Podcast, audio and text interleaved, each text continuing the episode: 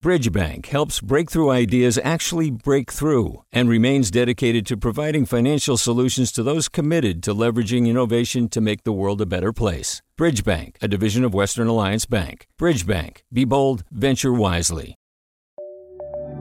From KQED. Welcome back to Forum. I'm Mina Kim. Public officials, businesses, law enforcement are making plans to deal with potential election related unrest as the president attacks mail in ballots and has refused to commit to a peaceful transfer of power. Surveys find an American electorate that's fractured and inflamed. On the president, for example, 87% of Republicans approve of Trump's handling of the job, compared with just 6% of Democrats, according to Pew. 85% of Democrats say the coronavirus is a major public health threat, while only 46% of Republicans feel the same way. And three quarters of Democrats say the way people of color are treated in the criminal justice system is a very big problem compared with 20% of Republicans. Is there historical precedent for such a deeply divided electorate? We look at moments when the nation felt this polarized and how we moved forward. We're joined by Julia Azari, Associate Professor of Political Science at Marquette University. She's also a regular contributor to 538. Julia Azari, thanks so much for joining us. Thank you for having me. Also with us is Julian Zelizer, professor of history and public affairs at Princeton and a CNN political analyst. His recent books include Fault Lines, A History of the United States Since 1974, and Burning Down the House, Newt Gingrich, The Fall of a Speaker, and the Rise of the New Republican Party. Julian Zelizer, thanks so much for joining us as well. Nice to be with you. Thanks for having me. And I'll start with you, if I could, Julian Zelizer. How would you characterize the nature of political division in the U.S. at this moment? I mean, are we in uncharted territory here? Well, we've had other polarized moments in American history. We've had other moments uh, in the 19th century, for example, where the parties were uh, incredibly far apart and the character of political battles uh, became intense. But just because we've had moments like that doesn't mean this isn't pretty bad. Uh, we are in a moment where uh, polarization, I think, dominates. Um, you know, most decisions and most deliberations that go uh, go on. I think the Republican Party has moved in a much uh, kind of more extreme direction uh, during this period, and and added to that, we now have a president who has spent four years playing into those divisions. So we didn't even have the counterbalancing president who seeks to at least try to find some kind of hmm. center. Uh, and so that's where we are today. And, and that's why it, it's been bad before, but doesn't make this better. Uh, Julia Azari, you've written about how, yes, certainly we've been this divided before, but that it hasn't fallen so starkly along party lines. Can you talk about what you mean by that? Yeah, absolutely. So one of the things that I was responding to, and I've, written about this um, at 538 and some other venues, is the kind of notion that what's what's gone off about American politics and about polarization is that we've now moved into this this area where there's this emphasis on identity politics, and so there were there were a lot of kind of takes in the early years of the the Trump administration from people who leaned left but sort of argued if we just would de emphasize identity, if we weren't talking about race, if we weren't talking about gender and sexuality and you know, trans people and trans rights, then then then we could move into these other kinds of issues that matter. And my argument was that these these issues have come to the fore in a way that's distinct in the 21st century and have come to divide the two parties really clearly and to be kind of issues on the national political agenda but that doesn't mean that the country was unified particularly on race in the past. And in fact that, that we've always had these really deep divisions over how you know how we live together as a diverse country. Um, and those divisions have tended to play out within parties or they haven't or they haven't played out at all right? The reason that we weren't we weren't divided over over rights for for trans people and lgbt people at other points in history is because no one was was talking about those individuals and their rights. So i think that a lot of how contemporary discourse frames polarization ignores some of these these power dynamics and also ignores the fact that these divisions were just as deep and and the policies they represented just as damaging for many people's lives. It's just that we didn't see them sort of clash out loud in the midst of um, of something like a national presidential campaign. They, they took these debates were taking place in other types of, of venues.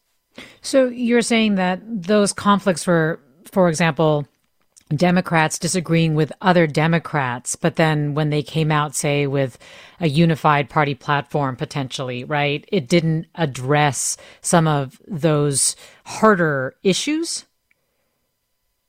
Yeah, absolutely. I mean, I've done a lot of work looking at, um, in a, a current book project, looking at the fights within the Democratic Party in the 1950s. So, kind of leading up to what people think of as the civil rights era when you had really you know vocal contingents within that party both that that wanted to move forward on civil rights um, and you know specifically on kind of federal protection for African Americans, and and on the other hand, you had this sort of Southern segregationist wing of the party, and the people who supported them, who said things now that I think would you know not be you would not hear at a Democratic convention, you would not hear in a lot of um, yes. what we would consider polite society. Yes. Um, and so, how would you then characterize how Republicans are addressing race and immigration and how Democrats are doing that? Because it sounds like what you're saying basically is that now that it has come to the fore, that it's a big part of the conversation that's happening between parties. Like, how would you define those differences? Julia Azari. Um, yeah, sure. So, I think, I mean, this can be um, pretty, you know, pretty touchy to to talk about. Um, but I think the data speaks for itself in some ways that the Republican Party has become a really white party, um, and the Democratic Party has absorbed much of the growing racial and ethnic diversity of this country, and that also and also age diversity. Um, I think that you know, I think you would get different answers if you ask different Republicans to characterize the party's position but I think that it's also very hard to ignore the connections between that party and kind of backlight backlash against Black Lives Matter and movements like that, and also this sort of contingent within that party of of very conservative and very nationalist views on immigration. I, I just don't know how to how to get around that. I think Democrats also, again, are somewhat varied in their um, in their views, but generally have approached um, have been have been eager you know, very recently to embrace the Black Lives Matter movement. Not necessarily everything that it stands for, but some of its um, some of it some of its political power, frankly, um, have been more in favor of federal involvement to protect civil rights um, and that you know you do see the two parties being pretty distinct on this. Julian Zelizer, would you agree that this is sort of the way the parties are sorting themselves, and that it's playing out and adding to this whole environment of, of divisiveness? Yeah, and I think that sorting has taken place over decades. Uh, I think the Democrats have moved in the direction that Julie is talking about, really starting in the 1940s. Uh, there's a famous moment when Hubert Humphrey, who's running for the Senate, gets up at the Democratic convention and, and tells his party they have to embrace civil rights and not follow the ideas of states' rights anymore, which leads to a walkout of some Southerners. And then through the 1960s and the decades that follow, the Democrats moved uh, toward uh, a pretty unified civil rights agenda. Southern Democrats moved to the Republican Party.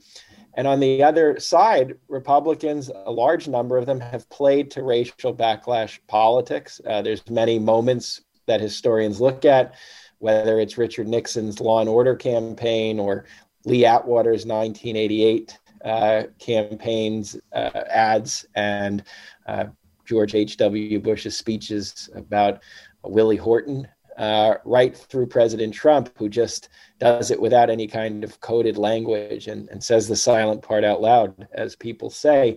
Uh, I think backlash politics has been part of the Republican Party and it's intensified. And that's why you have some Republicans now who are in soul searching mode writing about this and saying it's been there all along. And, and I think you have a very different position from the parties on issues of pluralism, racial justice and and it's pretty stark in 2020. Huh. So these issues, I mean, you're talking about race, gender, sexual norms, as Julia Azari was pointing out, economic equality. I mean, you were saying uh, in fault lines that that they've always existed, but that they were held in check for a long time. What held them in check? Yeah, well, uh, I think in terms of partisan polarization, there were things that worked against that, and certainly in the mid 20th century.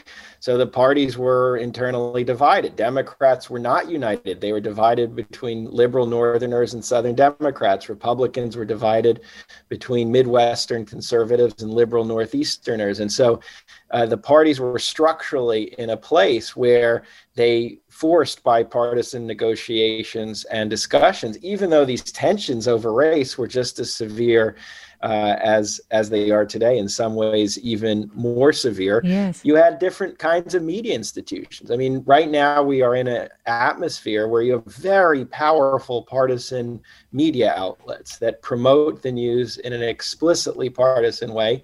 Uh, Fox News is is the most striking example. And back in the 50s and 60s, you still had a very different form of news journalism that tried to adhere to objectivity, where there were fewer channels that were just devoted to, to news all the time from, from a political perspective, and, and so on and so on. And so there were things pushing against these divisive inclinations uh, in the political system. But that doesn't necessarily mean we've made progress, right? Julia Azari, I mean, the very fact of what we've seen just this past year, especially with uh, what happened with George Floyd, Breonna Taylor, the protests, the injustice really being exposed much more broadly for a much bigger swath of Americans, has shown that we didn't necessarily make progress, even if they were quote unquote in check. I think, I mean, I think progress is sort of a tricky narrative. Things are always changing on multiple different kinds of, of dimensions. And I think that you see, you know, I think it would be hard to say, to look at some of the, the things that I've looked at from the 1950s and say that this isn't a time where there are, in many ways, more opportunities for a wider variety of Americans. Um, I think you also see that playing out in in the composition of Congress and composition of state legislatures and state governments that we have a more diverse array of Americans than, than ever have access to power. And yet at the same time, we do see this sort of resistance to movements that want to hold law enforcement officials accountable. You do see enormous inequities in the criminal justice system and in, in economic, you know, economic power and and state of status of of different groups within the country. So i think it's hard to i think it's really hard to say what you know whether we've definitively made progress. But again i kind of tend to view the the way in which polarization has unfolded as a result of not inevitable but a sort of predictable result of the full democratization of the country that as different groups of people have been have gained access to power you have seen a response to that that we're now seeing is you know is more open to to talking about you know ways of ways of running the country that are not respectful of democratic norms and democratic values. Um, and you're seeing these kinds of deep divisions that start to permeate all different issue positions. Um, I think those are those are totally predictable responses to the full opening up of a, a multi-ethnic, you know, multi-gender democracy. I guess what I'm also asking is is have we made progress in terms of reckoning with our racist history and how that plays into what we're seeing today? Julia I mean, yeah.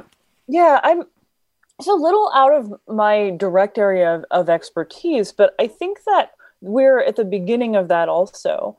Um, and I do think that one of the problems that we've inherited is that we have these moments of kind of transformation of the, the political order that governs race and that, that governs particularly the relationship between white and black Americans. And you know, you have this after the Civil War and you have this after the the civil rights period in the 1960s where you get major legal changes that that empower the federal government in these areas.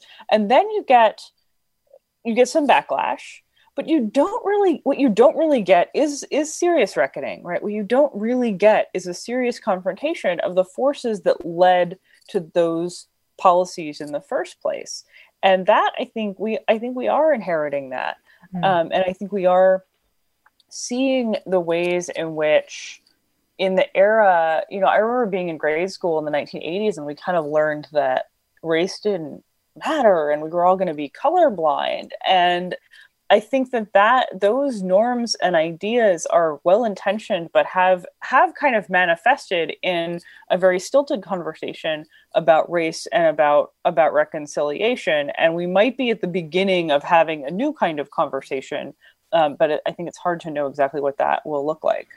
Julian Zelizer, we've talked about this history. Uh, we've talked about sort of internal party politics, and you've talked about how media decentralization has made division worse. You've also alluded, Julian Zelizer, just at the top, to the fact that we have a unique president. how much of it is Trump himself? Yeah, I, I, so I'm of both minds with understanding President Trump. The thrust of a lot of what I've written and the way I understand this presidency is to see it as a culmination of uh, of changes that have taken place within the Republican Party since the 1980s. Uh, from the kind of partisanship that he practices, a, a no guardrails kind of partisanship, to being part of a coalition that embraces and includes pretty extremist elements. I, I, don't think it's all President Trump, and and I, I, wrote a book about Newt Gingrich to show the origins of this. But uh, that said, there's still things that are distinct about him beyond his personality. I, I do think he's a president who understood the direction of his party and understood some of the dysfunction of American politics more broadly and took a deep dive into it. He didn't mind it. In fact, he tried to capitalize on it. He's a president who instinctively saw some of the divisions we're talking about. And rather than any effort uh, to try to overcome those, his strategy is to just focus on those who support him uh, and and accelerate uh, and aggravate the divisions rather than work against them. And then even in terms of his use of power, he did not invent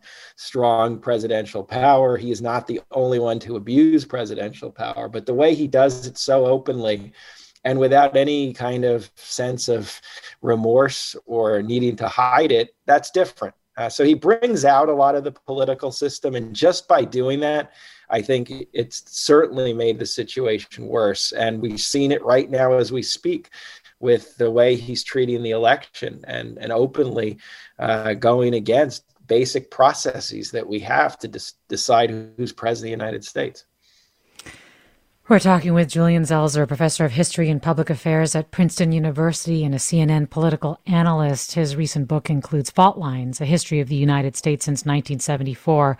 Also, Julia Azari is with us, associate professor of political science at Marquette University. She's also a regular contributor to 538. And your listeners are with us as we prepare to elect either a new president or to give the incumbent another four years. At a time when the parties feel completely ideologically opposed, we're looking at past instances of U.S. electoral and political strife to help understand and address today's disunity. What are your thoughts? I mean, do you recall a time, maybe during the Vietnam War or Civil Rights era, or maybe during Bush v. Gore even, that feels comparable to this moment? Or do you feel like we're in uncharted terrain? What are your thoughts about how history can be a guide in this hyper partisan moment and what you think is contributing to the division that we're seeing today? 866 733 6786 is the number to call, 866 733 6786, or email your questions to forum at kqed.org. I'm Mina Kim. Stay with us. Support for Forum comes from San Francisco Opera. Set 10 years after a school shooting, the critically acclaimed opera Innocence takes us into a complex emotional journey where our understanding of innocence and guilt is constantly upended. Kaija Saariaho's ethereal score collapses the past into the present as a community of survivors grapple with how to move forward.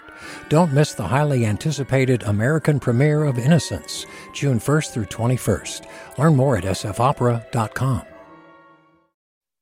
You're listening to Forum. I'm Mina Kim. We're talking about how history can guide us in this moment of political and electoral divisiveness with Julia Azari of Marquette University and Julian Zelizer of Princeton University. Julia Azari is a political science professor and Julian Zelizer, a professor of history and public affairs. You, our listeners, are with us. Again, 866-733-6786 is the number to call. 866-733-6786. You can get in touch on Twitter or Facebook at KQED Forum or email your questions to forum at kqed.org. And Julia Azari, just before the break, I was talking with Julian Zelizer about the role of President Trump. I mean, what are your thoughts on the role this president is playing in the kind of divisiveness that we that we see? And is there even a precedent for a president like Trump?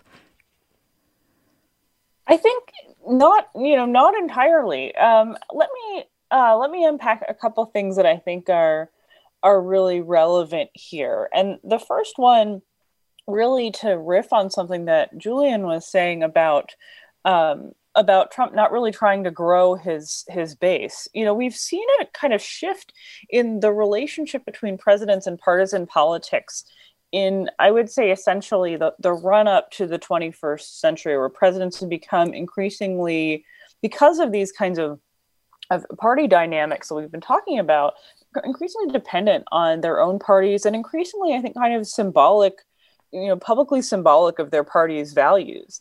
Um, and i think that we did see a situation in which george w. Bush in his first term i think did and in the 2004 campaign tried to kind of reach out beyond his his base to grow a, a majority which he did. I think obama faced a lot of challenges in that regard and, and didn't grow his um, his winning coalition and, and, one of very few presidents to lose vote share and still win re-election. Um, and that with trump we've seen that sort of go in like one step further which is that he hasn't tried to grow his his support base and he doesn't have a majority and he's kind of never commanded a majority in in electoral like in public opinion or in the 2016 election. So what we've actually seen is that the the transition of American politics from like very competitive partisan environment to a minoritarian partisan environment in which you've seen the consolidation of power by an administration and a, and a political party that have not recently won majorities of public support. Mm-hmm. So I think that's really distinct about about the Trump administration. Um, I also think, though, that that the presidency itself is kind of lends itself to this norm breaking. And and one of the things I said early on in Trump's presidency is that often these presidents who break with sort of accepted forms of how presidents should behave and push their power to the boundaries. Those are the ones we remember as the greats. And you know, I wrote this piece at 538, which I think honestly my father is still mad at me about um, about uh, about FDR and all of his kind of really strong uh, uses of the presidency, including the unprecedented norm breaking um, of running for a fourth term. And so I, I kind of thought about that when Trump was first in office that these norm breakers often are the ones people think of as really strong and they get a lot done um, but Trump does not, again, doesn't really wield a national majority. And also, as some, someone coming in from outside of politics, I think doesn't really have some of those Washington skills. Um, and so he hasn't really done that. And then circumstances, I think, have changed that. But I do think that as far as as kind of expansively using the office of the presidency, um, Trump doesn't really stand out very much at all. Well, Lady tweets America is still divided today because of racism and religion, as we always have been through history. The U.S. president either works as a tool for their political party's devices or they break through, becoming a guiding light, unifying the majority of Americans. Julian Zelizer, the role of racism or religion, even.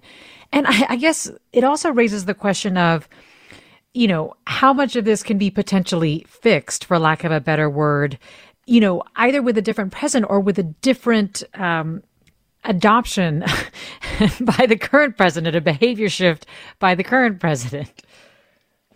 I think on the first point, uh, obviously those are two central uh, points of division in the modern era.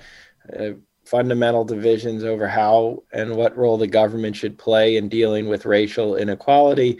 And religion increasingly has been a point of division, uh, certainly since the 1970s, when you had the mobilization of the religious right and its um, alignment with the modern Republican Party that turned a lot of religious issues uh, into a point of political contention.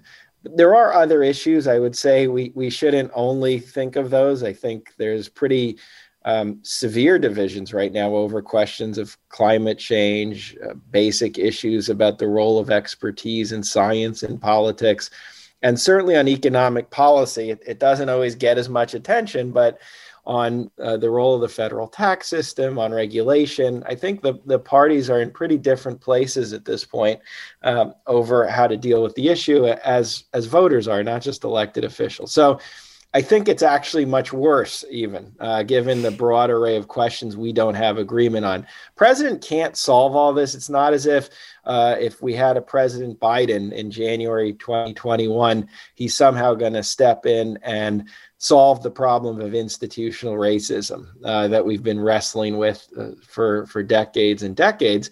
But that doesn't mean you can't make incremental progress. Um, the Civil Rights Act of 1964 and the Voting Rights Act of 65 did not solve racial inequality in this country, but it was a huge step forward in ending legal segregation, in having the government protect voting rights. And I think that's how we have to think of uh, these kinds of questions, particularly in this era where governing has become so difficult. We're looking for small changes, and a president does play an important role.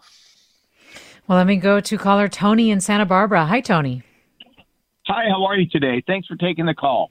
Sure, go right I ahead. a quick question and I'd like to ask it. It's kind of more than one question, maybe, but the first is Is there not a very big similarity in this GOP and all of these senators that are relinquishing their power to the president, not following through on a just and thorough investigation for impeachment, and making it look like fascism? And if it is fascism, why isn't anyone saying so?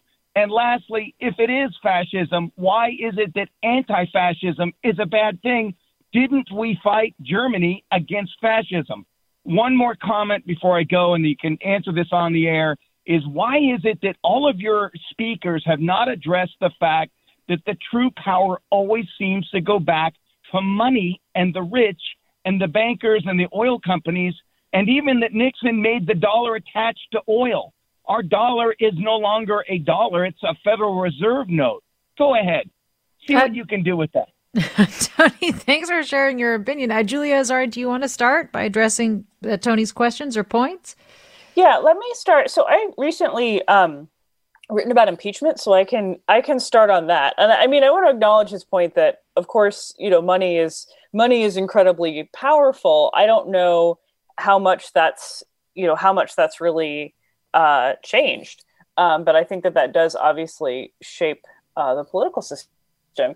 In terms of impeachment, I think it's interesting, you know, to think about the role of the the GOP senators who were mostly loyal to Trump. What was different in 2020 compared with past impeachments, of which there are not very many, um, is that is that a senator voted to remove a president from his own party, and that was Mitt Romney, who, of course, has broken with Trump over a variety of issues in the past. Um, I think it's pretty, you know, it's been pretty normal for impeachments to be incredibly partisan. Um, and this one was this one was no exception. I do think that Trump has a kind of distinct hold over or influence with the Republican base that has shaped how members of Congress have responded to him. Um, but I also think that that power over the Republican Party is quite is quite limited, um, and that Trump's sort of dependence on his party rather than the other way around was um, was kind of influenced by the by the whole impeachment incident itself. Um, I do think, though, given that right, given the president's kind of outsized influence over the partisan base that you do see a Congress that sees itself more than before as kind of a the president's agents or on the same team with the presidents. You do see, I think, and this is really getting into Julian's area of expertise in Congress, but I do think you do sort of see a decline in um, in kind of sense of, of institutional partisanship or institutional pride, um, where Congress might push back against the president simply because um, of the difference in their in their offices. So I think we see some continuity there and and some change. Julian Zelizer, did you want to comment on how the GOP has responded to Trump and largely coalesced around him? Yeah, I mean, I, I think we can think of partisanship as something that's always around in American politics. And we certainly would be making a mistake if we just say, oh my gosh, uh, how partisan uh, the thinking has become on Capitol Hill, and we've never seen this before. But what Julia is talking about is very relevant. I, I mean, I think certainly in earlier periods, legislators would balance um, that very basic concern with other concerns. One concern being, are we protecting the health of our institutions, Congress, just our democratic processes? Two, are we focused on governing? And that's an obligation. And I think those have really fallen away. And what you see in Senator McConnell is a, a, a level of partisan uh, ruthlessness uh, that's that's pretty fierce, and it overwhelms those other two concerns. And ultimately, I, I, think the Republicans in Congress have been pretty comfortable with President Trump, even though they moan and groan with some of the things he says uh, or roll their eyes. Uh, Romney's really an exception at that moment. Uh, overall, the party has been on the same page. And I, I, think it's not a reflection of Trump taking over the party. Uh, I, I, think Trump is actually understanding what he needs to survive, has been pretty. Uh, on on point with a lot of the key issues that the the current GOP cares about, from uh, a kind of hard line on on immigration to tax cuts and deregulation. Well, let me go to caller Amy in Fremont. Hi, Amy. Join us. Thank you. Thank you for taking my call. And all I have to say is to echo what Tony was saying is that yes, we are on a deep slide to fascism. You're having these very relevant policy type discussions, but the division is deeper than that we are in the midst of anarchy when we have the governor of a state being plotted against by armed domestic terrorists. It's that deep. Mm. Have we ever seen a schism like that before the Civil War in our country? As historians, have you seen the, such rancor that it's leading to anarchy that we're seeing? buses being pulled over, not allowed to drive to their destination. And I'll take my answer off the air. And thanks for bringing it up, Tony. A eh, lot of us feel this way.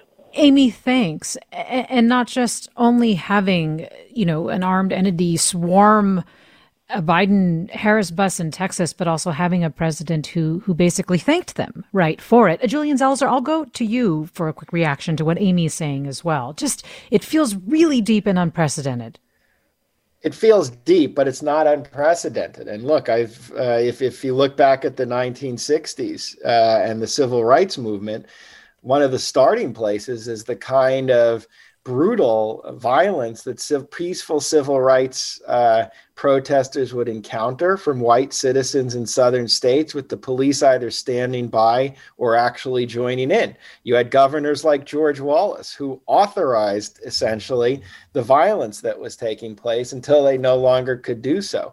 Uh, and and I think that whole period saw a level of brutality, including the assassination of Martin Luther King uh, and Robert Kennedy, that uh, is a reminder in some ways of how bad things can get. And I guess that's how I look at the history, uh, not to try to say there's nothing about what we've seen today in the past, but we could actually see just how destructive this can this can all go. And so the uh, attempt to kidnap a governor uh, is certainly horrible, and the kinds of uh, violence and intimidation that we've seen certainly in the past few months and right up through today is a is a terrible development. But but it it actually reminds me of some of the things you study when you're looking back at a period like the civil rights era. So then, how do you think we'll move forward? And, and, before you answer that, let me just remind listeners we're talking with Julian Zelizer, CNN political analyst, professor of history and public affairs at Princeton University, and Julia Azari, associate professor of political science at Marquette University, also a regular contributor to 538. You're listening to Forum. I'm Mina Kim. So, Julian, I mean, how do we move forward? How are you well, feeling about? Uh, yeah, are you optimistic? Look, I mean, look, leadership matters, and and I'll come back to Lyndon Johnson in that one of the the worst moments in the civil rights protest was in Selma in, in March of '65 when peaceful protesters, including the late John Lewis, were were violently attacked um, for demanding the right to vote. And Johnson responded with a famous speech to Congress where he called on Congress to support voting rights and he sent a bill to Congress and, and he used the words of the civil rights movement, the, the song of the civil rights movement, We Shall Overcome, to finish his speech. And it was an example of how a leader can actually respond to these times and try to move us forward in, in effective ways but in the end, it will also depend on, on citizen groups. And we've seen a lot of progress from the Black Lives Matter uh, movement to the Parkland students, where you can see that there are parts of the new generation of politically active Americans who want to push us and put pressure on politicians to get us to a better place. So it's that relationship between strong leaders and new generational grassroots forces that can get us beyond where we are today. And I, I believe that's still possible. Well, Julia Azari, same question to you. I mean, what's the solution here? Or, you know, is this one of those situations where history is a guide in the sense that this is cyclical and that, you know, if we're feeling as we are that this has been, or at least what we're hearing from our listeners, that this has been a, a, very destabilizing presidency and a destabilizing time, how do we get out of it? How do we move forward? Yeah, it's a good question. And I mean, I, am living here in, you know, very competitive political territory and I'm, I'm, hearing some very alarming things about what's going on in different parts of the state in, in Wisconsin as far as some of these incidents. Um, but I actually think what I was saying earlier about about bringing back majority rule is, is very relevant to these kinds of questions. I think that if we if we have a political system in which the majority drives the agenda, not the minority, not the political minority, um, and in which everyone has some sense that they could belong to a meaningful policy majority, that they could be part of the, the policy discussion, then you'll see less of this kind of action. And that doesn't mean, I mean, we've always had fringe people, and we've also always had, as Julian was alluding to, some really unfortunate marriages between power and the use of that power in a violent way against people who want to change the system. But I also think that we would have less of a kind of tense political situation if people felt like there was a realistic possibility that they could be part of a governing majority that could gain power and accomplish its agenda and not be you know not be left out of that that policy conversation and instead we have a situation in which people see politics as this very high stakes and zero sum game. Um, and they see the other side winning as a necessary loss for themselves. And we combine that with a situation in which one party is increasingly has a hard time winning a majority at the at the ballot box at all. Um, and that to me seems like a very a very combustible combination that that we need to address. And really quickly, we just have seconds, but a common sense of pur- purpose that could bind us. What do you think that could be? Julia Azari. Equity, maybe. uh, I'm sorry. I should uh, I should let you go, historian Julian Zelizer and political scientist Julia Azari. Thanks to our listeners for their questions and comments. Susan Britton, thanks for producing this segment. I'm Mina Kim. Funds for the production of Forum are provided by the members of KQED Public Radio and the Germanacos Foundation and the Generosity Foundation. Support for Forum comes from San Francisco Opera. Set 10 years after a school shooting, the critically acclaimed opera Innocence takes us into a complex emotional journey where our understanding of innocence and guilt is constantly upended. Kaija Saariaho's ethereal score collapses the past into the present as a community of survivors grapple with how to move forward. Don't miss the highly anticipated American premiere of Innocence, June 1st through 21st. Learn more at sfopera.com. We've all got those parts of our house where the internet just won't go. Well, if you had wall to wall Wi Fi from Xfinity, you could worry less about dead spots. Because with wall to wall Wi Fi from Xfinity, you get fast speeds, reliable connection in every room, and power for all of your devices, even when everyone's online. That's wall to wall Wi Fi only with Xfinity. Restrictions apply, not available in all areas, actual speeds vary all over the country. We need to improve reading in Wisconsin. Schools are changing the way they teach reading. I'm calling for a renewed focus on literacy. We have gotten this wrong in New York and all across the nation. And it's happening because of a podcast. I think your podcast has changed my life. And I'm going to share this podcast with everyone I meet. Sold a Story investigates how teaching kids to read went wrong. New episodes of Sold a Story are available now.